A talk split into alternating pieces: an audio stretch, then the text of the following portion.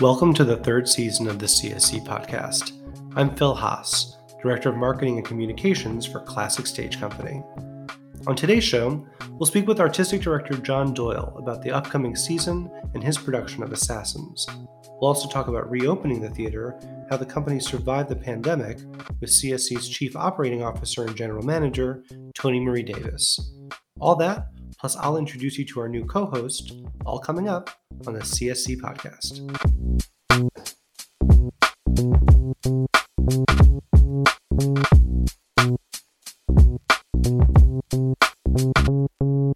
Hi, everyone. It's Phil again, and I'm excited to welcome you back for the third season of our podcast. I'm especially happy to introduce you to our new podcast co host, Zudi Boeri. Hi, Zudi. Hi, Phil. Zudi is our new producing artistic associate, and he'll be working on our in person productions as well as special programming and projects like our Classic Perspectives Talkbacks and our Classic Conversations, as, as well as this podcast. Um, so, Zudi, I'm, I'm so glad you're on board. Thank you, Phil. Uh, I've been working with CSC for about a month now, and it's been one of the most extraordinary experiences of my career so far.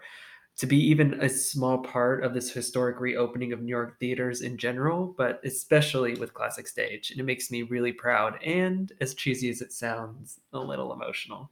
you know, I, I, I, really agree with that sentiment. Um, you know, closing and now reopening the theater, it's been really challenging on so many levels. And, um, well, that's why why I thought and why you thought it would be good to talk to two of the people kind of leading the organization about what went into opening our doors, uh, reopening them after nearly a year and a half of, of being shut down and being closed. Um, Zudi, you spoke with with John. How how was that?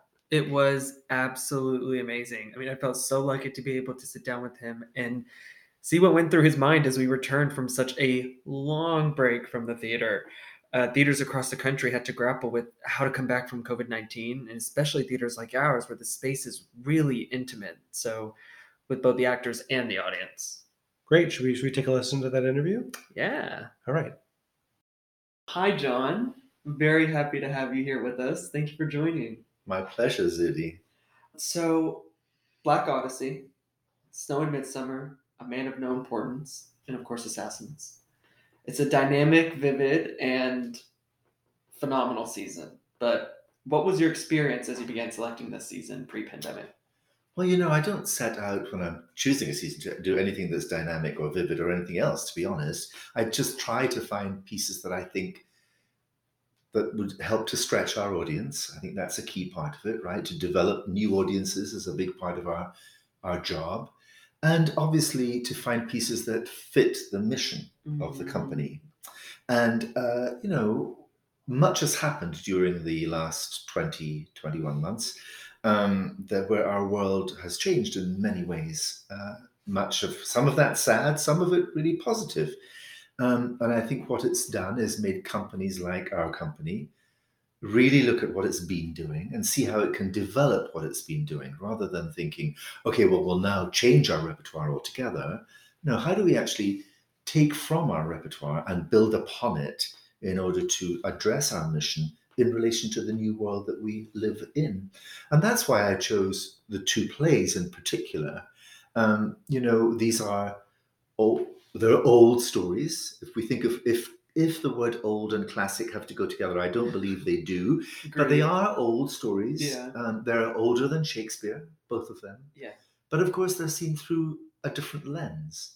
What I'm excited about is that they're both seen through the lens of young, modern American writers. Um, one African American writer, one Asian American writer, but really, you know, I'm I'm excited by that. Was this a decision that you were these shows chosen pre-pandemic and we continued them post? I'd been I'd been toying with snow in midsummer mm-hmm. pre-pandemic. It was introduced to me by uh, Jane Cox, who's our lighting designer who just lights a lot of our shows. And she had done it out at Oregon Shakespeare. And then I looked into it and I saw that the Royal Shakespeare had company in Britain had commissioned it. And then I did a little more research, and then I got a copy of the script, and then thought, ah, this is good. But by this time, I think we were going into pandemic. Um, and then uh, Marcus Gardley, who's the writer of Black Odyssey, I know personally. Um, and I started looking into what his repertoire of work was and saw Black Odyssey in that. Thought, ah, this is this is interesting. The very title tells me what I need to know. And then I read both plays and I thought they were really good, really exciting, and also visually stimulating. I think, which is which is wonderful. Um, but uh, you know, it, sometimes when, when you make a season of work, I think it's only in hindsight that you think, oh, there's a shape there, or there's, Right. you know, Right, Like, right. we, we did that season that everybody kind of called the Gothic season, you know. I, even that included um, the Scottish play, and it would have included Assassins actually originally. That whole season of work Oh, that included. Dracula and Frankenstein, you know, all plays that would involve blood in some way or another. But I didn't set out thinking I'm going to make a Gothic season. uh, no, not for a minute. Um, but I, you know, I I do believe that we should be doing work that attracts new audiences, and I'm hopeful that these plays, whilst they will sustain our existing loyal audience, will open up to new audiences as well. And of course, I didn't talk about a man of no importance in there. You know, now and again you do something for yourself, and it's my last piece that I will do at Classic Stage. I really like the music. I really like the score. I've always wanted to do an Ahrens and Flaherty musical, and I've never done one. It Oh, it is rooted in imagery that is about Oscar Wilde, so that I belongs. love right? Oscar Wilde. Oh Yeah. That belongs to the uh, the kind of material that we might look at. Um, but most of all, it's about a person who who finds their they, who frees their soul through the arts. And I was interested in, even though the, this person who's in it is an ordinary person, an ordinary man, um, who is is, is um, a man of no importance as he sees himself as, who is working with his community theatre company to make a little show. You know, you know, I once worked with my community theatre company to make a little show, and I think that's the experience of many people who love the theatre. Uh, and so I thought there was something very beautiful about it. Um, it suits my aesthetic, whatever that is. It suits my kind of, um, you know, we'll use these pieces and we'll make a bus out of them, or now we're in somebody's kitchen, but it's the same things. It suits that. The piece is written to be done that way. And there's also the, the, the book of the musical is written by my late dear friend Terence McNally. And I wanted to uh, take an opportunity to honor Terence. I think he's one of the great American book writers, well, great American writers, but great American book writers of musicals. Um, and I felt that this, and I know he loved our space. Um, and it was his local theatre, as he always called it, because he lived nearby. So I, I wanted to honor him. Yeah, that's so great. I mean, and you you spoke a second about your. Uh, it- It's also your aesthetic, Yeah. and you talked a little bit about what that is, but I'm also interested in how it where it stemmed from because I've heard you speak about that before, and I found it so interesting. Yeah, my way of working grew out of, you know, I started a theatre company in the Highlands of Scotland with a small van and four people, uh, a tr- little truck, and there was only enough room in the truck to put three boxes that we turned upside down and put our props into and our costumes. And really, on some level or another, whether it's been in the West End or Sydney Opera House or Broadway or anywhere else, I've been doing that ever since. That's kind of how I make work. And it's, I could say to you that, that I could justify that by saying, well, you know, I've worked in many places that don't have a lot of money. Mhm. I'm very comfortable working in places that don't have a lot of money. I'm less comfortable working with places that do have a lot of money because actually I sometimes think there might be more appropriate things to spend our money on in society. Yeah. And so, and that's not to say money shouldn't be spent on the theatre, but it should be in balance. And um, so it's easy to say, oh, it's oh, that's John Doyle doing his, you know, poor theatre, or it's John Doyle doing his actor musician thing, or whatever people want to say, they'll say anyway. But for me, it's about how do I ask the audience to imagine? And if if I put things onto the platform that do all the visual work, you know, um, uh, that do that uh, a, you know a painted cloth comes in or a real tree comes on or whatever, then I'm not asking the audience to use their imagination. I'm telling them where they are, and I'm much more interested in asking the audience to imagine where it is And if you and I are watching the same show, you might think it's somewhere entirely different to me. The audience never needs to know what I think it is. They just Yeah. see what, what I put up there. And I don't feel like I need to justify that. I mean, that's my job as an artist to paint a picture the way I see the picture. So my lens is one of, of people call it minimalism. People say, you know, it's very particular. It's, it, it, it is rooted. It is rooted in the belief that theatre can be done anywhere. Yeah. If you want to tell a story, you will tell the story. If you haven't got the money to tell the story, you will still tell the story if you think the story is important. And I think other cultures have taught us that, Yeah. you know, in a way that our own American or in my case British culture, sometimes the danger is of thinking, oh, I'll throw a lot of money on at it and that'll make it good. I don't think Right. it makes it good. I think it uh, it just glistens it up. It also feels like uh, you're almost sometimes asking the audience to be to, to have the same eye. You I want you all to see that we're in the forest. So now I'm gonna make sure that we all see the same forest or you know, Correct. whatever it is. well, And you're saying it doesn't have to no, be that way. It doesn't have to be that way. It might be good that you say, okay, we're now all in the forest. But Yeah. the forest that you will explore, that you will know from your life experience and mine are entirely different. Yeah, yeah. So, you know, if I'm in a forest, I'm in a forest in the Highlands of Scotland. You've possibly never been to the Highlands of That's Scotland. right, yeah. But you'll have been somewhere that I've not been. Whereas if I bring on a particular kind of tree, Yeah. uh, then that tells you what forest you're in. Yes. To me, that ceases to be interesting. But, you know, some people like that. Some people hate that. I'm very comfortable with that. I mean, I feel Yeah. very. Uh, I, my my the audience for my work generally has been split down the middle. I'm not in the. I'm not really doing it for any person who thinks, "Well, that was nice." What use is that to me? Right. I'm actually, though, in fairness, not doing it specifically for a specific audience. I'm just telling it, and I'm telling it the way through the lens I see, because all I have are my own eyes and my own imagination. That's all I have. I can't have somebody else's. So that's what I do. What's something that you might that might surprise our audience about the way you approach your work? Something that might uh, surprise the audience. You know what? I never ever set out to surprise anybody. Okay. Um, I, I mean, I might surprise my grandkids by giving them a Sure. gift or something, but I know um, I don't do that. I do, and I don't. This is. I'm going to say something that, when quoted out of context, sounds terrible, but I don't really stop and think, what will the audience think? yeah. Because my job isn't to please, right? My job is to challenge, and I'm not bothered. I, I, if people like it, how wonderful. If people don't like it, how wonderful. It's not. I can't legislate for that, right? Yeah. I don't like fish. I mean, that's Okay. just a way of life, right? I, I, do you see what I'm saying? Yeah, that makes so I don't set out to do that, and I don't don't set out to surprise because I'm not I'm not somebody who thinks how can I make this show different to the last thing I did, right?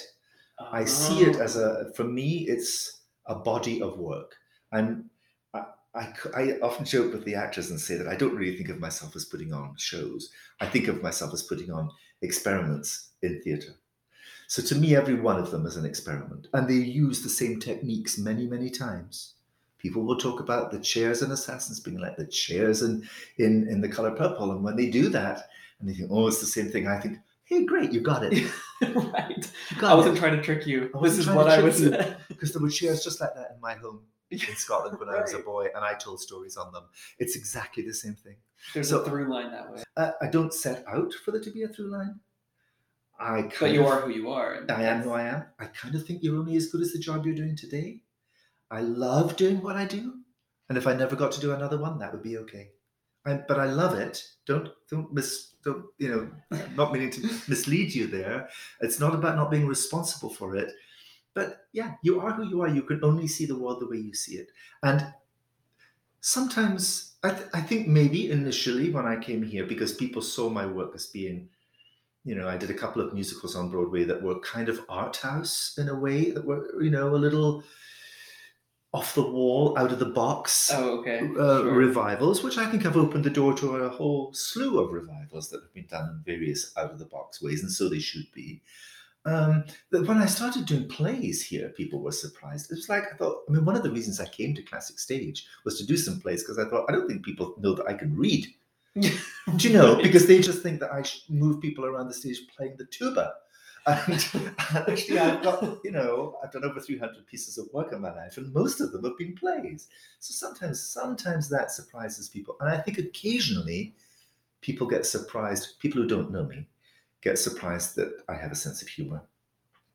Because they do think that I'm a little bit staunch and Scottish and serious. And actually, I'm not particularly. Not in real life, I don't think I am at all, actually. But uh, but that I actually do think that could surprise some people. yeah, I think you know, I, I, I'm uh, very interested that some people who have written to me about about um, assassins say things like, "And the comedy scenes were wonderful," as if they're really thinking, "I had no idea you could direct comedy."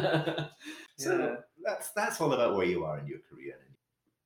This was a really nice discussion. Yeah, please, Thank, you, John. Mhm. Pleasure. That was really great, Zudi.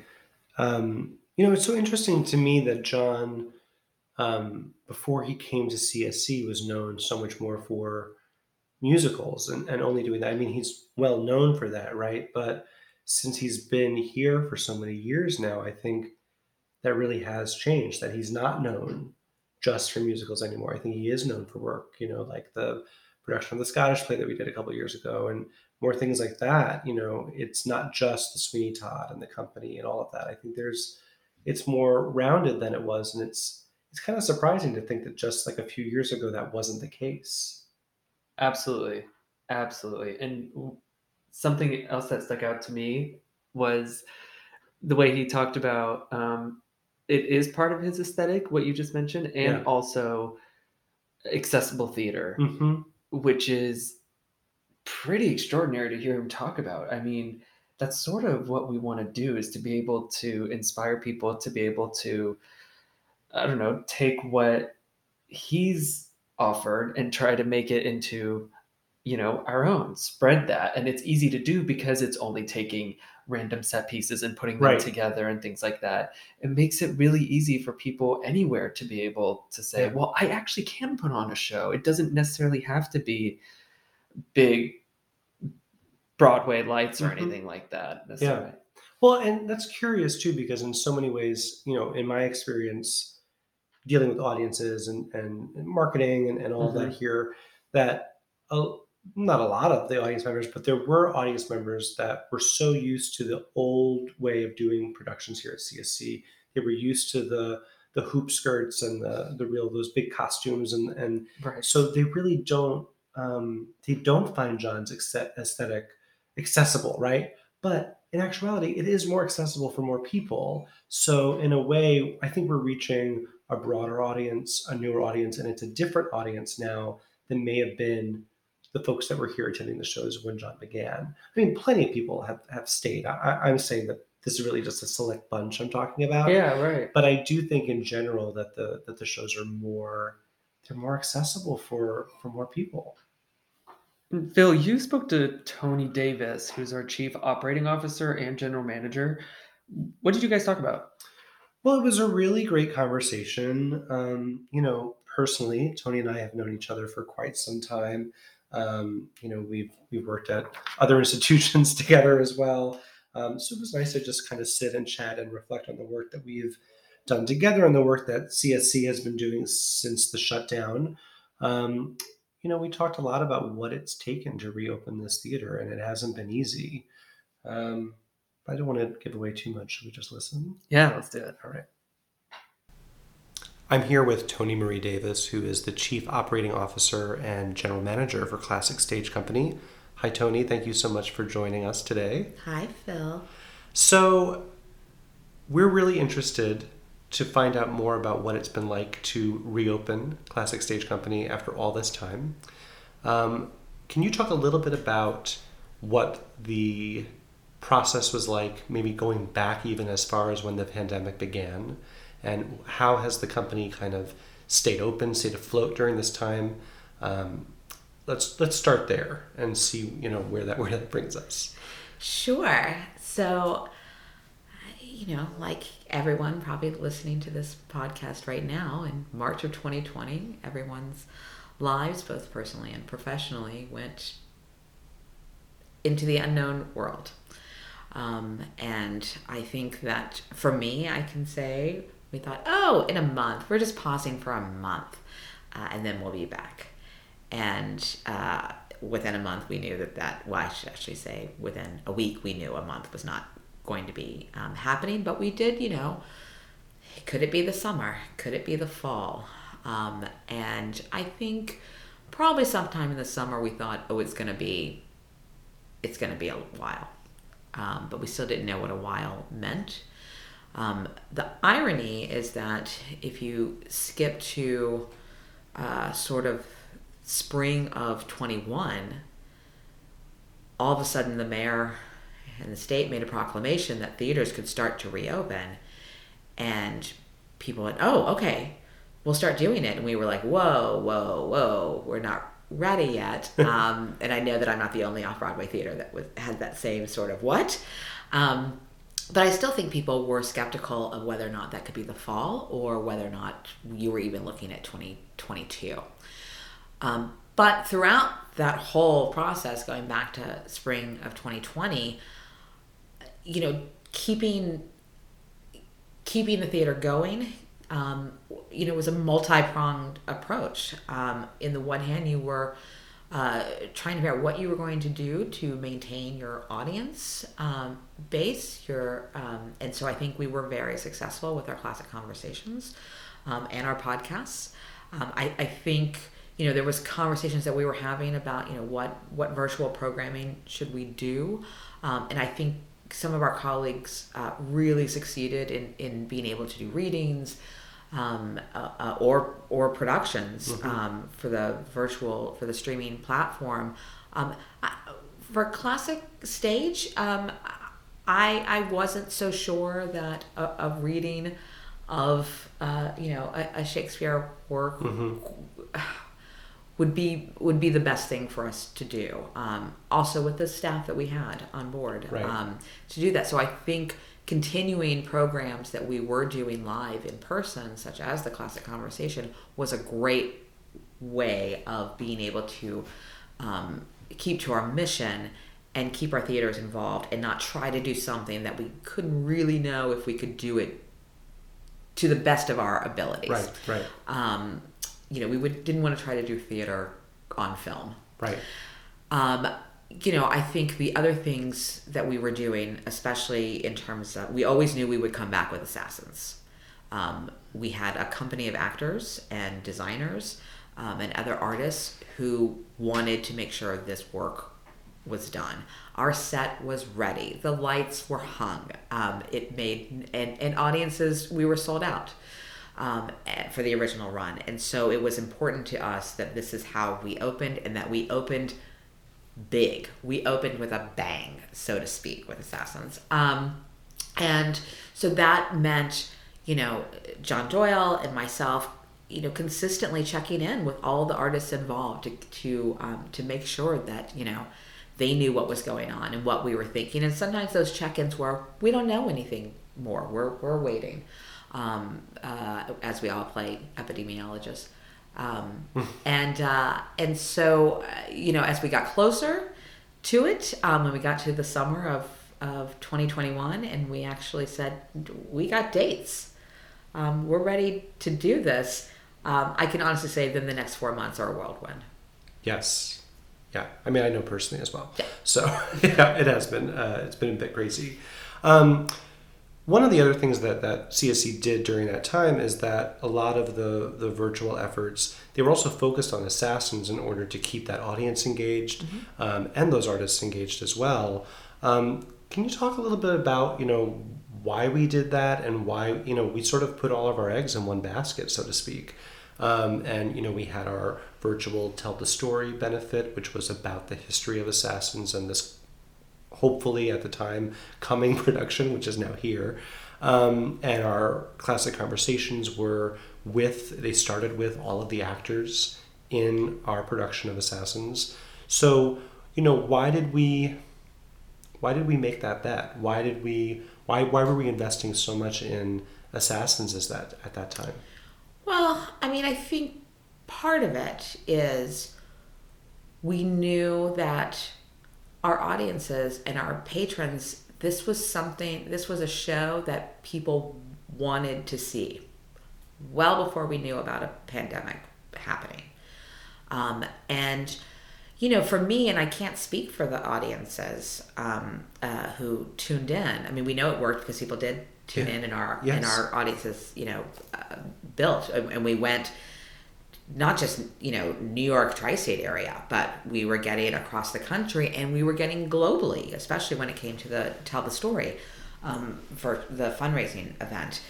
But for me, it kept me going Hmm.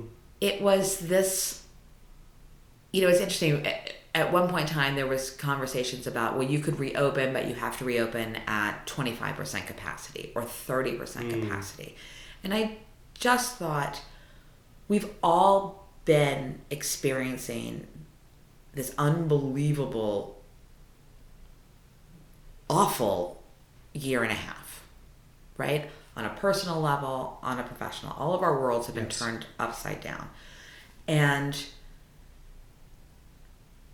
how how would it feel to go through all that come back to live audiences and have 40 people sitting in the house.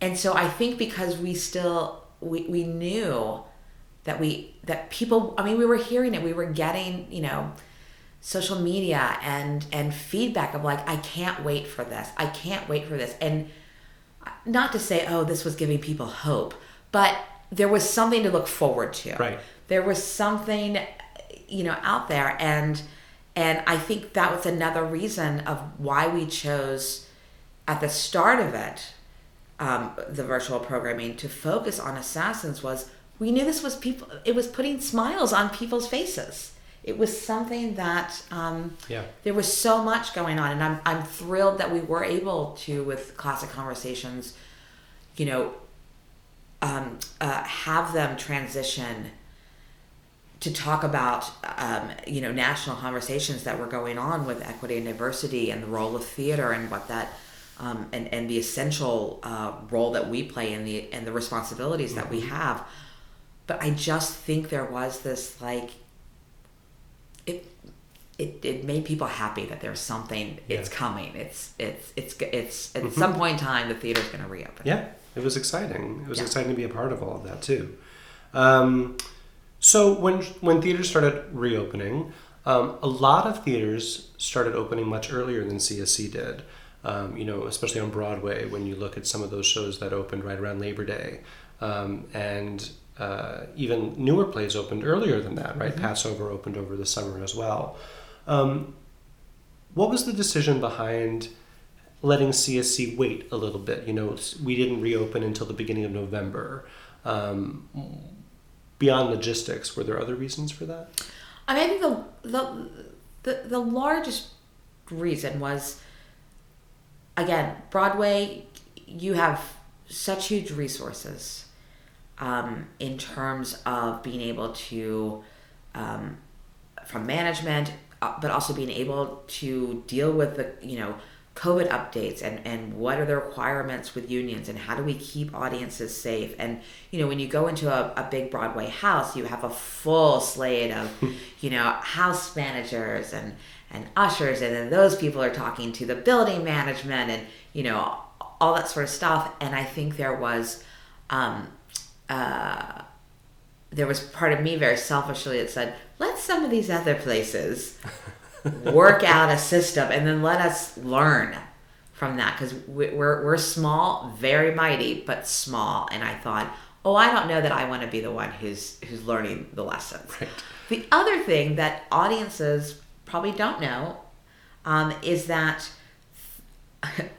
for those of anyone who's listening who's been at Classic Stage, um, a lot of people walk in for the first time and go, "Oh, this is a great space," but it's an old space Quite. um, that has a lot of charm behind it.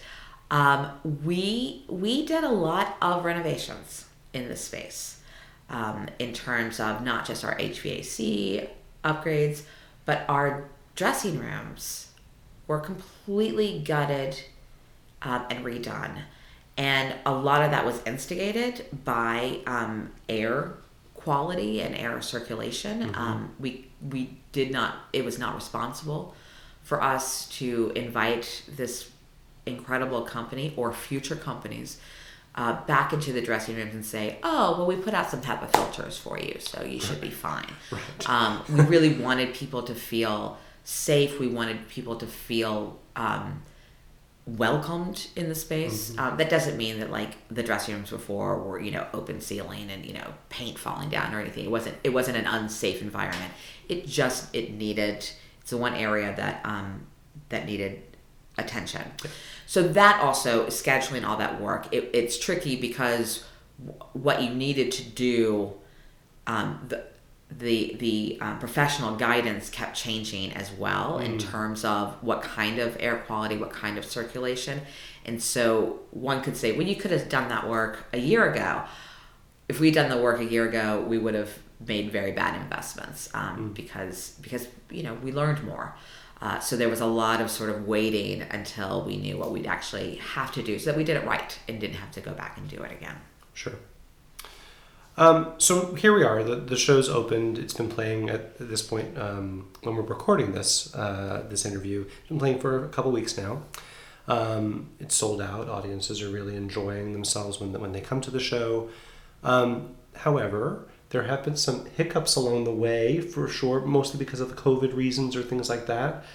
What do you think, Toni, in terms of um, keeping this show running? Right, it's going to go now until the end of January what might be those obstacles that get in the way of us really making sure that we can get through the end of January at this point with new cases that pop up and the Delta variant? You know, there's probably going to be another variant that pops up. Oh, hopefully, maybe hopefully oh, not. Phil, please. But you know what? What what are you prepared for so that we can keep the show open as much as possible and so that audiences feel safe when they come into the theater because it's something we've heard a lot about from the audiences during the rebooking process and all of that you know, what are we doing and what are we going to keep doing in order to make it a really safe place from now until the end of the run?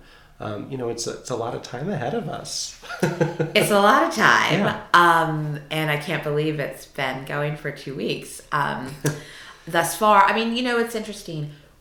You can put on paper every plan. hmm You can you can work out every scenario, but until that first call you get um, uh, that says, "Oh, we may have we may have someone test positive," and you go, "Okay." and then you go to the plan Yeah. um, and then you modify the plan and you learn the plan and um, i mean luckily knock on wood our hiccups um, have pretty much been surrounded by some false Yeah. uh, rapid testing Mhm. um, and so we, we have been very fortunate um, uh, to not have um, an actual uh, case um, but i think one thing is, is being flexible around that Yeah. um, we do listen to uh, feedback not just from our our company you know anytime we've had a hiccup we've gone and and explained to the company the steps that we took what happened if someone feels like there was something else that could have been done or should have been done we we open um, we welcome uh, that feedback i mean i've been told from company members um, uh, even recently just appreciative of, of, of what we've done, um, of how transparent we've been,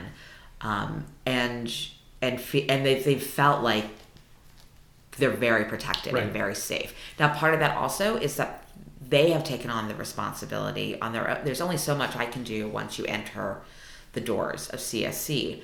There's a lot of responsibility of what you do when you leave the doors, and I know that that's a hardship for for several of them to always feel like, well, I don't know if I can go to that party that my friend invited me to Right. because I do have a responsibility to this show. So I'm I'm appreciative that they are all thinking that as well.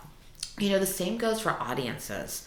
Um, again, I think that we've done um, between between explaining to the public all the steps that we have in place um, and, and actually doing the steps if, if that's vac- vaccination um, checks at the door before you enter if that's going around however many times before the show starts to remind people to wear their masks um, if that's you know making sure our filters have been changed, you know, et cetera, et cetera.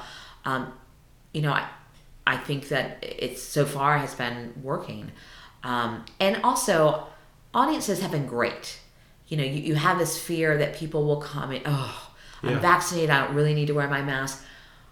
Audiences, they, They've been wonderful. They've been Yeah. incredible. There, there's not this like, "Oh, why is the line so long? Like they know everything that's happening. They know. They I, also they're appreciative that that we are following the rules and Mm-hmm. we are, you know, in some cases going above and beyond. Yeah.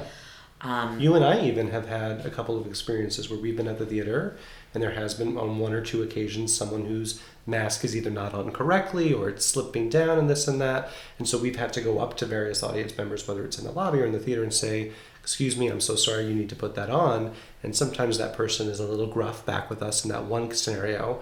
But we've both experienced other audience members saying thank you so much for telling that person to put their mask back on. We appreciate that so much. So hearing that from the other audience members has been great. So I would Yes. say, you know, over 99% of the audiences get it and and they want to make sure that we proceed and are successful with all of this and that's been really wonderful to see. Yeah, absolutely. I mean, I think going back to the show, I mean, you know, my biggest fear is that we we do have someone who tests positive, and what do we do? Well, we've engaged understudies, um, which we typically don't do for limited runs, um, but we thought it was irresponsible to to not. Um, and it's not just about irresponsible in light of a COVID case you know, there's also something about the show must go must go on. Oh, you have a sore throat.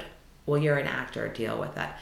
Um, it's moving out of that. It's Yeah. it's it's understanding that um, that you know a sore throat may end up having the rest of the cast all catch whatever sore throat. So it's it's being um, proactive in that sense. It also not for nothing, even though we only do seven shows a week as opposed to eight on Broadway. It's a lot. It's a lot for not only assassins. It's a lot generally speaking, Yeah. and so. Um, you know, we, we get it, we hear it. Uh, so, you know, I don't know how long this will continue, but um, but we're doing the best we can. And if something, if a new surprise comes on, again, going back to the old theater, rain has stopped the show before. That's right. So there's always something that that you can't, that you just you do the best you can. Well, thanks so much for talking to me, Toni, and uh, can't wait to see what the rest of this run of this show is like. I can't either. exciting. Thanks. You know, it's so funny listening back to that interview because we did it a few weeks ago now, um, and Thanksgiving happened between now and then, and um, A lot's happened. a, a lot has happened, right? And we're in the midst of the next variant is Omicron's here, and we don't know the extent of it as we're taping this part of the podcast now, the kind of the the intros and the outros, but um, we don't know what's going to happen. We don't Right. know what time will tell. Luckily, we're still in a place where it's really not affecting things for us in a, in a big way, but we really don't know what's what's ahead. And the good news is really none of our rules have changed. They've Right. always been solid from the get go, which Yeah. has been helpful. That's really been really good. Yeah. And something that um, Toni talks about and does. I mean, the, we wear so many different hats in this small theater, Mhm. and her work is just so extraordinary to hear because she wears so many different ones, and it's just cool to hear what she does. I mean, she's connected with every single department. She That's right. You, you're working on the next show and getting that up and running. Yeah, and she's that's right. With me on ticket sales and all that. So, yeah, she's got a lot going on. Yeah, and something else happened since we last did this interview, which is the extraordinary loss of Mr. Sondheim, which I think was felt not only throughout our country, but certainly the world. Yeah. And it's we're we're really lucky that one, he came to see Assassins Mhm. and that we get to continue celebrating his work for ever. Oh, yeah. And this production, too, is, you know, the audiences, they haven't they haven't really changed. I mean, people have been excited to see this show since, Yeah. since bef- well before um, you know the, the time we're in right now. But um, they've been maybe a bit more reverent at the theater. They've been um, we've definitely seen like a little bit of a surge in popularity um, over the past few weeks because I think people are they want they want to be here at this moment and they want to celebrate the work of of this legendary writer, this legendary uh, composer, and um, it's it's really special to to be there and to welcome these audiences in every night, and to be able to be producing a work of his at this time in this moment is, I mean, we're so lucky as a company to be able to do that, don't you think? Absolutely. And I think his presence is definitely felt Oh yeah, for sure. The- between the actors and the audience, it feels right. Yeah, yeah, definitely. Well, I guess that wraps things up for our first episode of the new season. How'd it go, Zudi? How do you, you, you did you enjoy yourself? Yes, this was a lot of fun. So you'll you'll do more. Or you, you're not. This isn't just a one-time thing. I think I'll be back. okay, good. Yeah, for sure. well, I'm really glad you're with us, and I cannot wait to the next episode. Yes, yes, me too. And thank you all for listening. Uh, for more information on Classic Stage Company and to listen to past episodes of CSC Podcast, visit us online at classicstage.org. you